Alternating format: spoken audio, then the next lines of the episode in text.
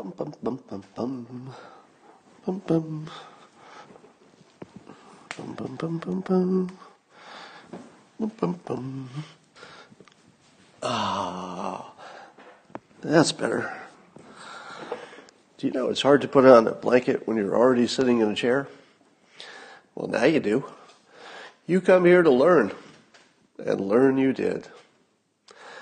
Well, this is the part of the night where all of your worries and cares will be draining out of your body back into the earth where they belong. Don't push them down into your stomach and try to bury them with food. Uh, I'm just kidding, that works too. But stick with me, and by the end of this, you're going to feel so much better. So much better. It's just going to be crazy. So let us begin talking about all the things. um, number one, I hope that all of you are learning a new skill or working on your fitness or learning to cook or bonding with your partner. Is everybody here, have you all made it a point to just at least pick one thing that's just going to be better? Because it's the one thing you can control. You can control if you learn something, you can control if you try something, etc. And in times like this, it's good to get our mind off of things and it's good to uh, just try some stuff. So one of the things I'm trying, I'm trying lots of different stuff. You know, working on my drumming and working on my weight training and stuff. But uh, I signed up for a Cameo. Do you know what that is? It's the uh, it's the app where you can uh, you can have me leave a message for somebody as sort of a gift. So it's like a 30 second message from semi famous B list celebrities like myself. So you do the Cameo app and you just find me there, and that's what you need to know. Um, I have I have a feeling that the zeitgeist is changing. This is what I feel like. The zeitgeist is changing. Meaning that the way that the country feels it's almost, can't you feel like you're connected to the whole country right now? In a way that you haven't quite felt before? Because I, I find that when I think about, you know, the big decision of how do you go back to, to work and how do you go back to normal and the risks and stuff, I feel that because I can't make that decision without literally thinking of everyone else in the country. Like, uh, how, how do you do it? Because it's all connected, right? So, you know, anything you think of, it's like, well, we could do it this way. And then you think, oh, well, that would be really bad for restaurants or whoever. So there's, there's pretty much no way to uh, guarantee that anything you do is going to be good for everybody. So you just feel sort of connected because you're worrying about everybody. You're wondering what you can do, how you can help. It's a very connected feeling. And because it's connected, I feel like uh, maybe you feel this too it's almost like you can feel the the pulse of the public, you know, in a way that you don't normally feel. And let me tell you what I'm feeling, and then maybe you can validate how that feels in your end. There's something about one month that makes anything doable. Meaning, if you say, we only have to do something for one month, people will complain, but you can do anything for one month. If it gets pushed out to six weeks, you'll complain some more, but you'll say to yourself, ah, it's only two more weeks. If it gets pushed out to what would be the second month, there's going to be some serious conversation. and, and, you know where we are, right? So, so we're right in that point where the, where the flexibility of the country has reached something like a limit. Now, let me give you the good news. If our leaders are doing everything just right, it might be that the perfect place to, you know, start getting back to work is when it seems like it's too late. You know, to just take it right up to the red line. You know, you get into the red zone and just push it more into the red zone, red zone, sort of like Captain Kirk trying to do, you know, warp 12. The ship wasn't built for warp 12.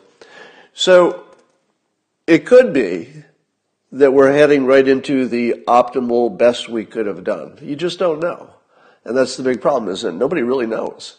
It could be that we should have gone back to work three weeks ago. It could be that the only thing that makes sense is to, you know, stay, stay locked out for longer. Nobody really knows. But I'll tell you some things we do know. Here, here are some things we know. Okay? Uh, number one, um, I probably have the best situation of almost anybody you know in, in terms of you know getting through the uh, social isolation because I'm in a really nice environment and it's where I would be anyway, you know, most of the time. So I'm not I'm not suffering uh, at all. Uh, but I got to tell you, today I lost it a little bit. so just you know, those days where uh, you're getting really mad at stuff and you're getting really mad at the people online and you say to yourself, I don't know if I would have been this mad about what somebody said online. And I make up excuses. And I say to myself, all right, it's not that I'm getting too mad. It's because it's so important. You know, it, people need to think right about the, the crisis to get it right. So I feel like, no, no, I'm not overreacting. I'm reacting just right because it really is important and somebody could get killed if, if we get it wrong. So, but I realize that's a rationalization. I'm completely aware that I'm just pissed off. And I'm starting to take it out on objects and, you know, on nothing, right? And here was my first revelation. I'm a pretty chill guy. And I'm, I'm writing this out better than just about anybody, really. And if it got to me, if it got to me, I mean, I was ready to stage a revolution today. And honestly, I don't know what it's like to be anybody else. And I don't think anybody else does either, right? You don't know what it's like to be me. I couldn't possibly know what it's like to be you. But I do know this. It's way worse. It's way worse to be most of you because you're not in as good a situation. So if it got to me today, I, I got a real, like just a, a glimmer of how bad this must be for other people. And of course you knew it. You know, it's not like you didn't know it intellectually. You know, you hear it on the news, it's obvious. But to feel it is a different, is a whole different experience. And this gets me to Michigan. what would you say is the most American state? If you had to pick one, you know, out of all the states, what's the most, what's the one that just is the most American? And I'm not saying that's good or bad, you know, you can leave your judgments at home, but I think you'd agree that, you know, Michigan is pretty high on the list, right? I don't know if it's number one, but when you think of, you know, what makes America in the sort of traditional way, right? So sort of the, you know, salute the flag and eat the apple pie kind of way. And watching Michigan um, stage a revolution today, you, most of you saw the news where they, they got in their cars so they wouldn't be, you know, infecting each other too badly. And they clogged up the streets around the Capitol to make a point. And I thought to myself, you know, if the revolution is starting, Michigan, why not? Michigan's pretty darn American. And Americans, we're flexible.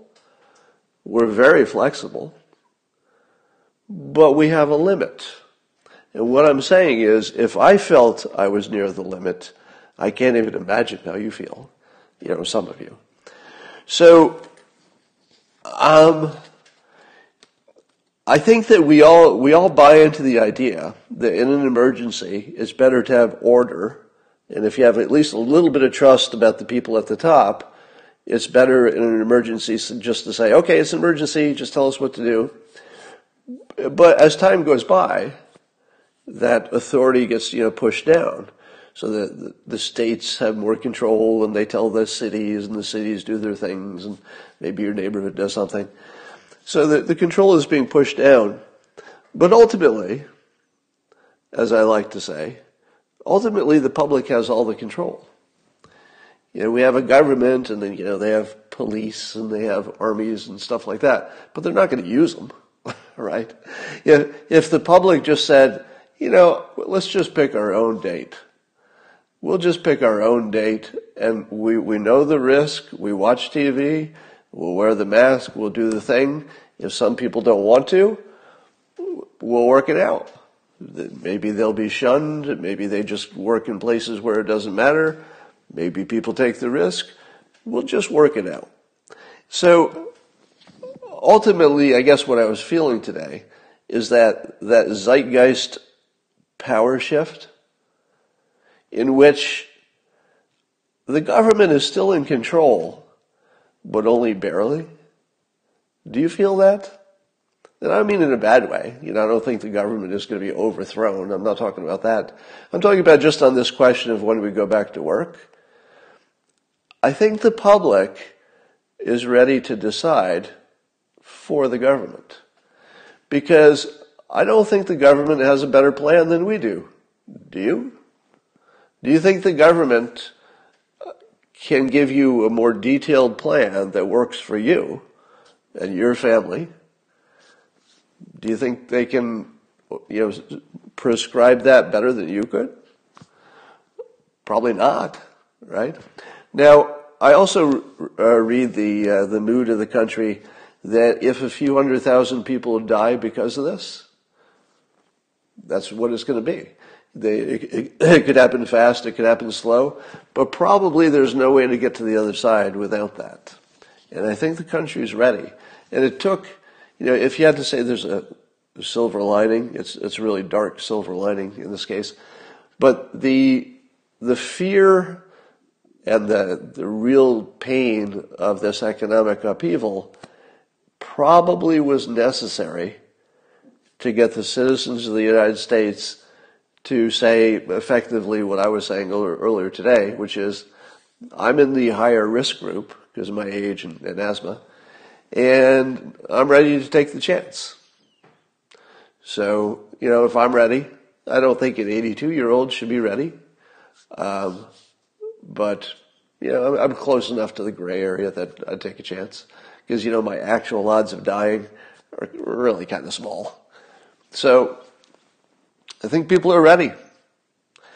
Um, here's some good news. Can you believe that we have too many ventilators and and way too many. That's pretty good.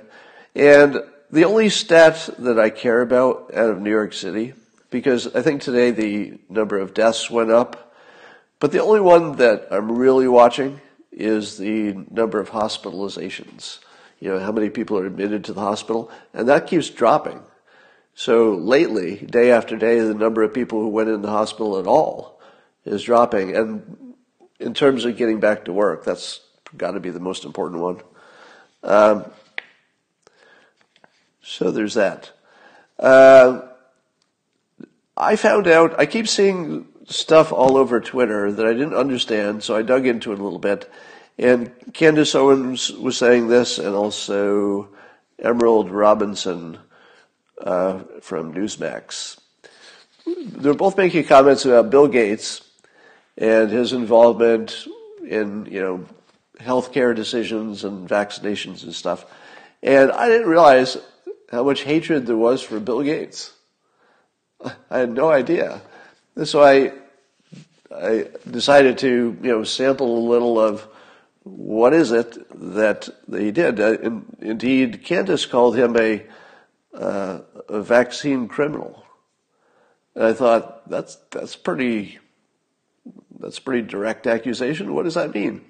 So I look at, so I asked her, and you know, we messaged a few times, and she sent me some links to show me the the sources that would um, that would show that Bill Gates had done horrible things, and I read them, and I just didn't see it.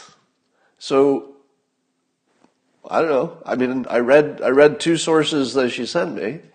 One was Snopes saying that there was no evidence of the thing. And so when I pointed out to Candace that Snopes, this, the source she sent me, says there's no evidence of this charge against uh, Bill Gates, and Candace said, but they don't have any evidence that it isn't true, essentially. Well, I'm not sure that's a thing. You know, if there's a weird accusation, it's not Bill Gates' job to prove it didn't happen. Somebody kind of has to, you know, if Snopes says there's no evidence, so that was one of them. And the other one was, I think it's true, but it doesn't seem to mean anything in terms of Bill Gates being a bad guy. And it was this, that um, I guess there was some situation, I don't know all the details, but I'll give you the, the broad strokes. Uh, so I guess it's cheaper and easier to, to, test, um, test some meds and vaccinations in Africa because in part everything's cheaper there, but probably more than that, they have relaxed standards for things.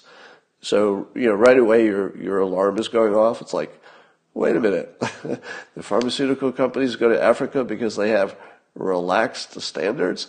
Now, I don't know what that means exactly, and I don't know if those relaxed standards are ones that matter, because you could easily imagine that the United States has too many, and you know maybe it's just it's just easier, and maybe everybody has good intentions. But let's talk about their intentions. So there was some kind of uh, something got tested. I think Bill Bill Gates invested in a company that did some testing of some vaccines and it looked like there were some pretty bad outcomes. So some of the people in the trial in Africa had bad outcomes, like I don't know, death and just really bad outcomes. And um, so, so here's the question: Is that Bill Gates' fault that a company that he funded did a study and or did a trial and it ended up hurting some people. Because that's actually why you do the trial, right? That's the whole point of the trial, is that you don't know if it'll hurt anybody, and then it does, and so you stop. But then there was also something about uh, a lot of the people who were in the trial seemed to be young and not really knowing they were in the trial. So that was another another issue. And but I think that almost certainly has more to do with their parents or guardians or whoever signed the paperwork because I guess some of the girls couldn't read or write, and you know, so so you know they didn't read any kind of uh, agreement. So that part is super sketchy, but I don't know if that was Bill Gates's fault. I mean, it's kind of a stretch to connect those dots. You could say that the thing is horrible and should never happen if if the facts are accurate. Uh, there's something horrible there that needs to be fixed. It never happen again, probably. But did Bill Gates know that the company he funded would hire somebody on the ground who would talk to a guardian who would not have the proper motivation? Maybe they should have. But uh, anyway, Africa is a tough country, tough continent. All right. Then there's uh, you know the uh, small business loans. So all the small business loans are coming out, and um, I wanted to see what the paperwork looked like, so I downloaded it. And here's the here's the economic argument you have to have in order to apply for a loan, which would turn into just free money. You wouldn't have to pay it back if you can meet the requirements of using that money to retain your staff. So it's meant to re- retain the staff. I'm not, I'm not sure if that's the SBA part or something else, but anyway, so that's what the money's for. And here's the only sentence that you have to satisfy to say that you need the money. Here's the exact sentence. Current economic uncertainty makes this loan request necessary to support the ongoing operations of the applicant. So you only have to check the box, you know, and then sign the document that says the, your current economic uncertainty makes it necessary to get this to be sure that you can you know, retain people. And I'm thinking to myself, that's pretty open ended. That is pretty open ended. Um, I'm looking at all the uh, anti uh, anti-Bill Gates people. I'm I'm fairly certain that that all of the the Bill Gates stuff. Well, I don't know. I, I can't say hundred percent, but it's almost all so ridiculous that I don't even know if you need to research it. it it's in the clearly ridiculous category of, of things. Because you have to start with who is Bill Gates. And it, uh, yeah, the only way you could believe any of this stuff is if you'd never seen a you know a documentary, you never read about him, never read his biography, never read his predictions. So if you didn't know who Bill Gates was, eh, those would be pretty you know pretty reasonable conspiracy theories. But if you know who he is, they're all ridiculous. All right. Are people going to hate me for liking Bill Gates? Probably. So here's a point where you can check your prediction awesomeness. Are you ready? Every once in a while, the news will report something with enough certainty that you should stop and say, okay, now that we know what the situation is, what did I predict it would be? And you should make a note of it because you don't want to lose sight of the fact that you were right, if you were right, or that you were wrong, because that will teach you if you're good at this or in what situations maybe you're good at it so that your powers get better. So what we found out in the last, I'd say, two days is that um, there's a lot of reporting that the, the virus came from the lab in Wuhan, but was not intentional and was not a bioweapon, probably just a natural virus that they study typically in those labs and got out, and that China covered it up. Now, who, who among you said early on, before we had, I, th- I think it feels confirmed at this point, the quality and the extent of the reporting, the way the United States is talking about it, the way China acted, it looks like it's confirmed. So, how many of you thought that it was a bioweapon? If you did, I think you can mark that wrong, at least according to the best reporting and according to the United States. Right? Now, some of you may cling to that and say, ah, it's not 100% wrong yet, but it's probably wrong. Now, I predicted from early on that it wasn't a bioweapon. So I think I got that part right. Um, how many of you said it came from the wet market and not the lab? Because if you said that, you were wrong. I think I get partial credit because in the very earliest days, I said, yes, yes, yes, I hear you that there's a lab nearby. And yeah, I get it that that's pretty suspicious, but it's not outside of the kind of coincidence that happens all the time. So it wasn't such a big coincidence, assuming that there really were uh, bats there, which at the time we thought there were bats, but turns out maybe there were no bats for sale at the wet market. But when we thought there were bats in the wet market, well, it was pretty reasonable to think we have two hypotheses. Something got out of a lab, you know, very possible, or something got out of that wet market and there were some, you know, wet bats there also very possible. Seemed very possible.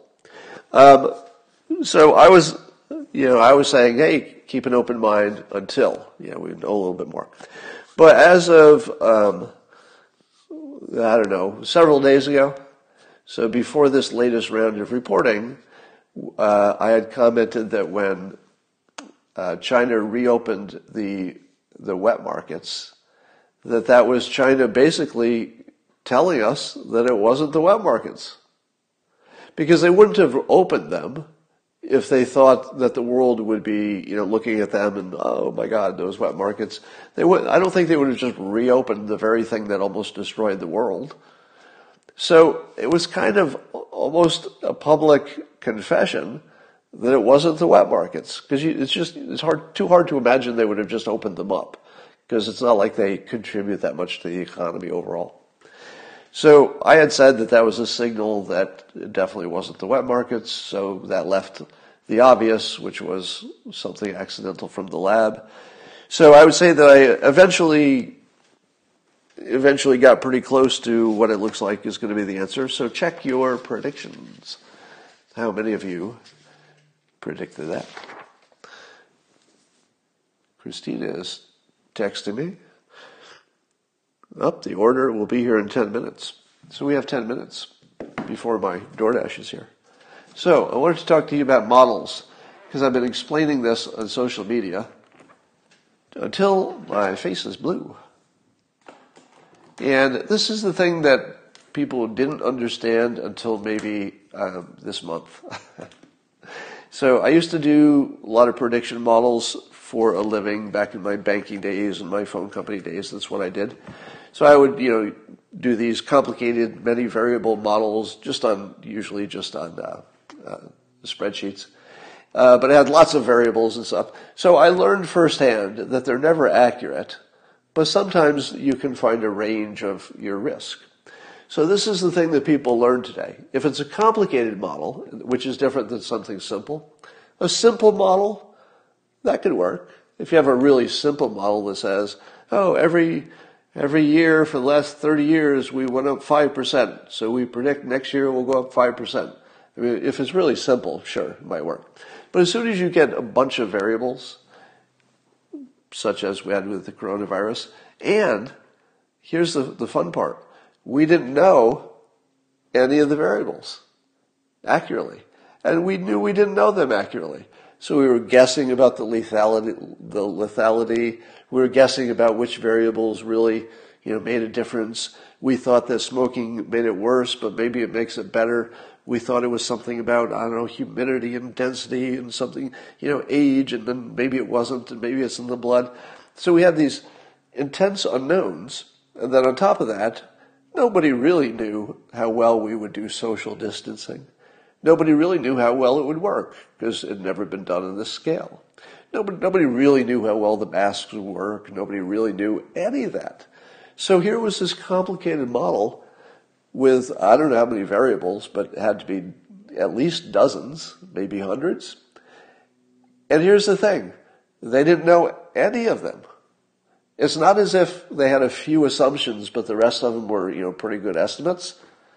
They didn't know any of them. And they knew they didn't know them because they knew that, you know, the information was evolving even as they watched. So in the situation where you just are guessing on most of the variables because you can't really know them. What are the odds that it's going to predict the future? Zero. It can't do that. That's not a thing.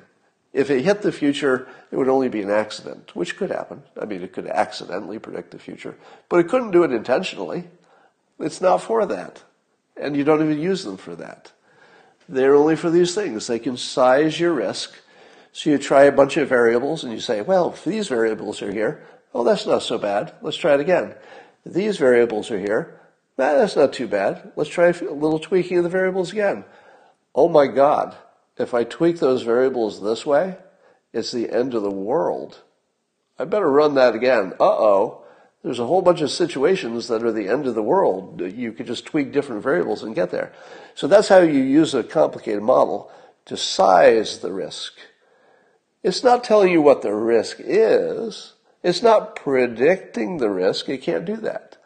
You can't predict the future with that many variables. It's simply telling it's, it's this big. Now, here's the key part that everybody gets wrong. If it's sizing it this big, and it turns out that it's just beyond it, was the model wrong? No, that's the part everybody gets wrong. If it's just outside of that big range that it said it's going to be almost certainly in this range, and it's just outside, which 60,000 deaths is really just outside of 100,000. If you're looking at 100,000 to a million or two, that range, that's actually a bullseye. You know, it's about as good as you can do. And of course, the models are used to persuade because the scientists, the experts, have a hard time communicating so the, because the complexity of what they know can't really be communicated. So they need a simplified way to tell the people who are not experts, here it is. And here's how it usually goes in a, in a uh, exaggerated form. The scientists will say, all right, here's this model, but I have to tell you, we have a lot of just estimates. There's so many variables. I mean, it's, you know, there's just no way to know what the actual answer is, but it was somewhere in this general area. We think this model sizes the risk. So that's what the expert says. And the expert tells, let's say, you know, a low-level uh, person in the government.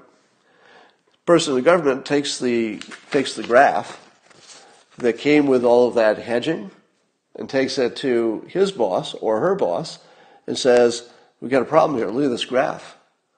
It looks like it looks like you know something terrible is going to happen." And, and all of the hedging will be gone by then.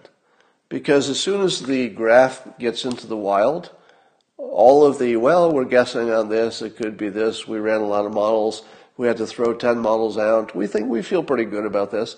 It turns out that a complicated model is usually just the expert opinion consensus hammered into a model so that they can communicate it. But what they're communicating is just the, the bulk of all their testing and things that are hard to explain. the only way they can explain it is say, look at this pretty picture. Hey, hey, look at this. See that graph goes up. Do you see? Goes up. That's all you need to know. Look, graph goes up, goes up. Remember that. I don't want to overwhelm you. So, when people got mad because they said, hey, we thought those predictions were going to be accurate, or at least far more accurate, and now we're disappointed, and now all the experts are liars and idiots. To which I say, well, you only had yourself to blame. And now that you know that complex models of that type are not even intended to predict the future, they don't have that, it's not even an option. Now that you know that, you have advanced to the next level. So in this simulation game, your challenge was to understand this. And now that you do, you may advance to the next level. Experts with complicated graphs are trying to persuade you. Now, that doesn't mean they're wrong, and it doesn't mean they're dishonest. It only means the only way they can communicate their awesome intelligence, which could be right, could be wrong, but it's still awesome intelligence. The only way they can communicate it is by lying with a little graph, if you know what I mean. It's the only way you can get from here to there. So if you if you're if you feel like you want to blame the experts for lying to you, give them a little credit. It's the only way they can communicate with people who don't know what they know, haven't seen what they've seen, haven't haven't you know lived and breathed the full you know scope of the thing. So they can be pretty sure that there's a big problem ahead, but they might need a little, little bit of a lie, a little bit of a graph that's a little too neat to sell it to the public. So once you know that, you go to the next level. Congratulations, you've gone to the next level. And by the time we get out of this coronavirus situation, I expect you will have advanced several levels up in awareness in the simulation. Congratulations. And your reward will be an extra good night's sleep. Tonight, when you're drifting off, you're going to remember my voice, and you're going to remember that I told you that it was going to be a really good night's sleep. And as soon as you think that, you're going to think, wow, it's like I'm just sinking into the mattress. I'm just sinking into the pillow. And you'll feel momentarily heavy, and then you'll just boop right to sleep. Have a great night.